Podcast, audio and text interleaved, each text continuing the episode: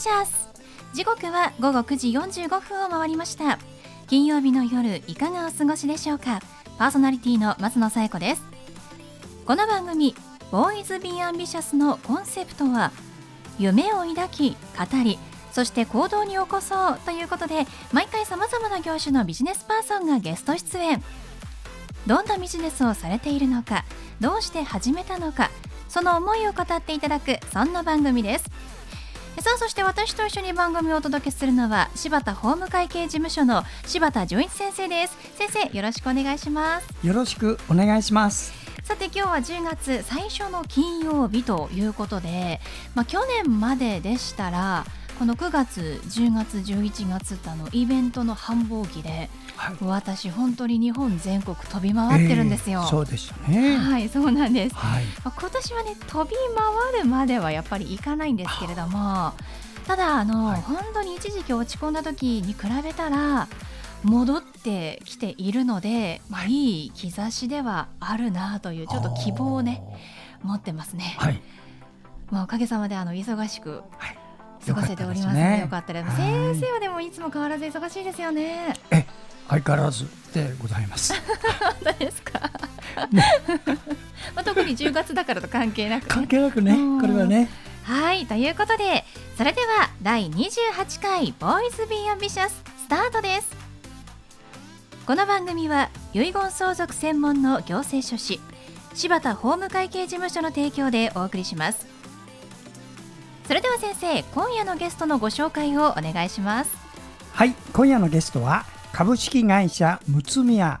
えー、仙台支店長の富澤慎太郎さんです富澤さんこんばんはよろしくお願いしますこんばんはよろしくお願いいたしますさあ本日富澤さんはリモートでのご出演ということで今仙台にいらっしゃるんですよねそうなんですよ。はい。はい。まあコロナのおかげとは言いたくないですけれども、あの仙台に住んでいながらこうしたリモートでね、あのご出演いただけるというのは大変便利になりましたよね。そうですね。はい。今仙台の様子というのはいかがですか？そうですね。えっ、ー、とすごい涼しくて過ごしやすいです。やっぱり違うんですね。まあ、逆に肌寒さもね あるかもしれませんけれども。東京とはどれくらい気温が違うものなんですか？常に5度ぐらい違いますね、うん、そうなんですねまあ、でも今年の夏の気温だけ見ると全国なんか北海道も沖縄もそんなに変わらないような気温でしたけれども、真夏もちょっと涼しさというのはありましたか？そうです日中は、まあもちろんこちらも暑いんですけども、えー朝晩は過ごしやすい、そうなんですね。いいですね。仙台といえば都会ですしね、はい、何でもある駅前には何でもあるイメージがあります、はい、まあそんなところの支店長を務めていらっしゃるという富澤さんですが実は、えー、むつみやさん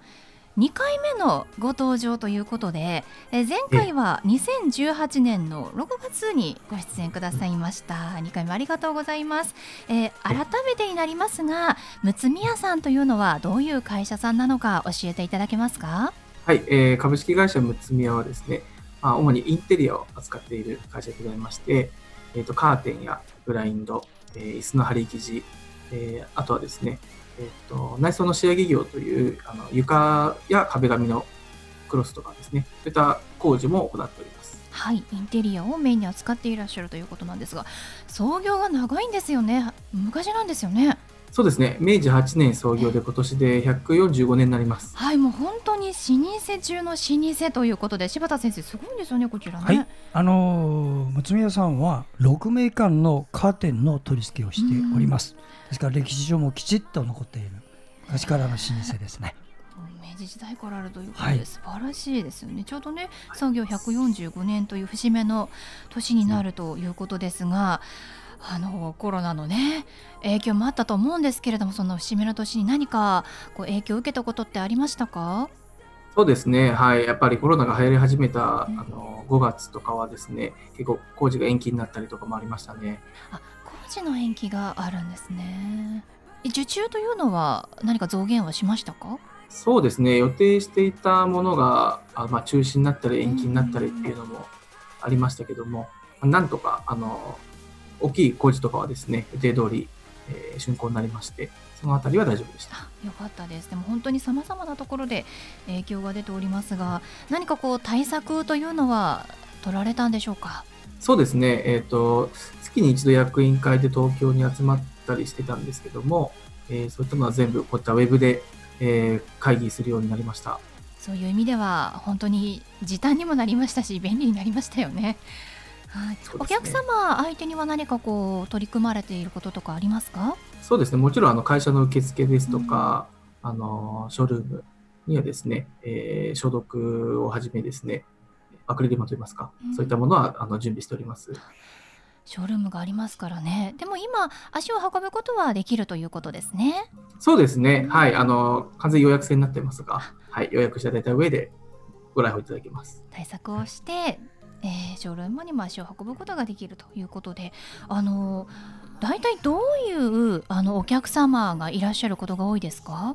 そうですね、家を建てたので、カーテン取り付けたい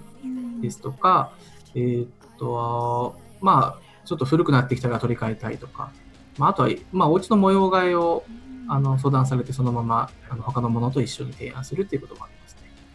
あのまあカーテンですと、まあ、お家によって、まあ、企画は決まっておりますけれども特に新築の場合ですとかこだわってる方ってあのオリジナルで買われる方も多いと思うんですけれどもあどういうこう販売の仕方をしていらっしゃるんですか？むつみやさんでは。まあ主にやはりその、お客様によって好きなあのなんかイメージといいますか、うん。あるかと思いますので、えーっとまあ、どんなものが好きかとか、イメージがどんなものかっていうのをヒアリングした上で、えーそのお家に合わせたものをご提案する形になりますね。オーダーメイドがではほとんどですか？まあ、そうですね、あのうんカーテンは基本的に一定ものなので、はい、オーダーメイドですね。そうなんですね。あの今コロナで家具を一生懸命除菌をするっていう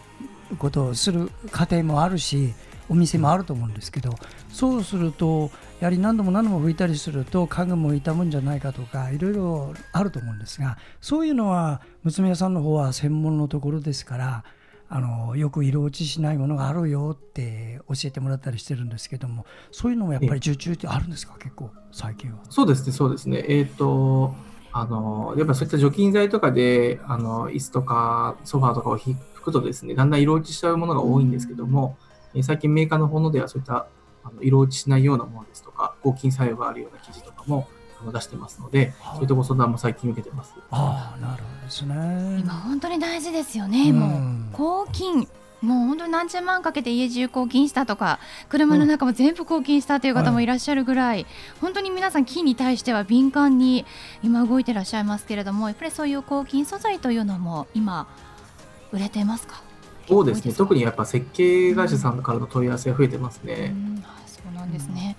本当にこう色落ちしないって大事ですよね。そうですね。よくあの除菌スプレーとか見るとあのちゃんとテストをしてくださいって書いてあるんですけど私結構大雑把な方なので まあいいかなぐらいに思って結構シューってかけちゃうんですけどそういうわけにいかないですもんね。ものによってはそうですね。えそうですよね。あの家具の買い替えカーテンの買い替え時期とかって何かあります？何年とかってありますか？ーそうですね、大体、まあ、長くても10年ぐらいではやり直した方がいいですね。好きな方はもう2、3年で買える方もいらっしゃいますすごいですね。まあ、ちょっと変えたいなという方はねぜひ相談していただいて。では最後にですね富澤さん。富澤さんの夢は何ですか？はい、えー私の夢はですね、えっ、と、建設業界とですね、若返りを、まあ、夢見てですね、えっ、と、職人さんのですね、育成事業の方に今力を入れようと思っております。やっぱり職人さんというのは今少なくなってますか？そうですね、みんなもうご高齢の方が多いので、今、まあ、いわいわゆるベテランという方はですね、もう50、60オーバーの方が多いので、おそらく10年後、20年後には 引退されてしまっていると思いますので、えっ、と、そうすると、あの、日本の建設業界が回らなくなってしまいますので、そういうところに一石打てるように、職人育成事業をやっていこうと考えています。会社のことだけではなくて日本全体のことまでね考えていらっしゃるということで素晴らしいですね。ありがとうございます、はいということで本日のゲストは株式会社むつみや仙台支店長の富澤慎太郎さんでした。富澤さんありがとうございました。どうもありがとうございました。ありがとうございました。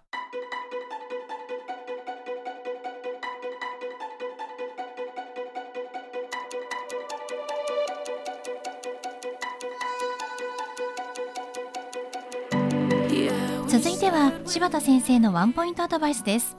では先生今日はどんなお話をしてくださるんでしょうか？はい、えー、皆様こんばんは。遺言相続特に遺言状原案作成を専門としております行政書士の柴田純一でございます、えー、今夜のテーマは、えー、ちょっと特殊でございまして私がなぜ遺言書原案作成の仕事を専門にしているか。それを皆様にお聞きいただければ何かのお役に立つんじゃないかなと思いました。えー、実は私に遺言の大切さっていうのを教えていただいた方がいます。この方、あのー、実は9月の6日にお亡くなりになりました、えー、アルフォンス・ディーケン、えー、上時代の名誉教授です。私はこのディーケン先生に10年間お世話になりまして、えー、ディーケン先生のいろんなご指導をいただきながらこのお仕事を専門にしている人間なんです。でちょうどですね78から88のちょうど10年間これディーケン先生なんですがの間お世話になりましてねあの亡くなる前にやっぱりお見舞いに行きました。えー、10分しかお話ができないっていうかなりあの制約のある有名な方なので1人10分っていうことだったんですがたまたま介護してくれる方がねディケン先生のことをよく知っている看護師さんで私1時間たっぷりまあ死んじゃったから言いますけどあの十分お話をすることができました。1975年頃から死の哲学というのを上時代で講義しましてねそれからやがて死生学に発展して現在は日本にもこの死生学というのがあるんです。死生学っていうのは何かっていうことを初めて聞く方もいると思うから言います。日本にはね死ぬことなら死ぬことしかなかった。生きるなら生きる。何が何でも生きる。これしかなかったんですわ。それをね死と生は自分の人生で両方とも大切なものだから。したがって両方バランスよく自分で捉えてそれに沿って生きていく。こういう生き方これ死生学なんです。そこで必要なもの自分が衰えて死ぬ時に自分の影響力がなくなる。これに対する恐怖。この恐怖を和らげるためにあるのが実は遺言書なんですね。そういうことで私は遺言書専門家になっております。はい。柴田先生の相談は電話東京03-6780-1408 6780-1408までお願いします。以上柴田先生のワンポイントアドバイスでした。先生ありがとうございました。ありがとうございました。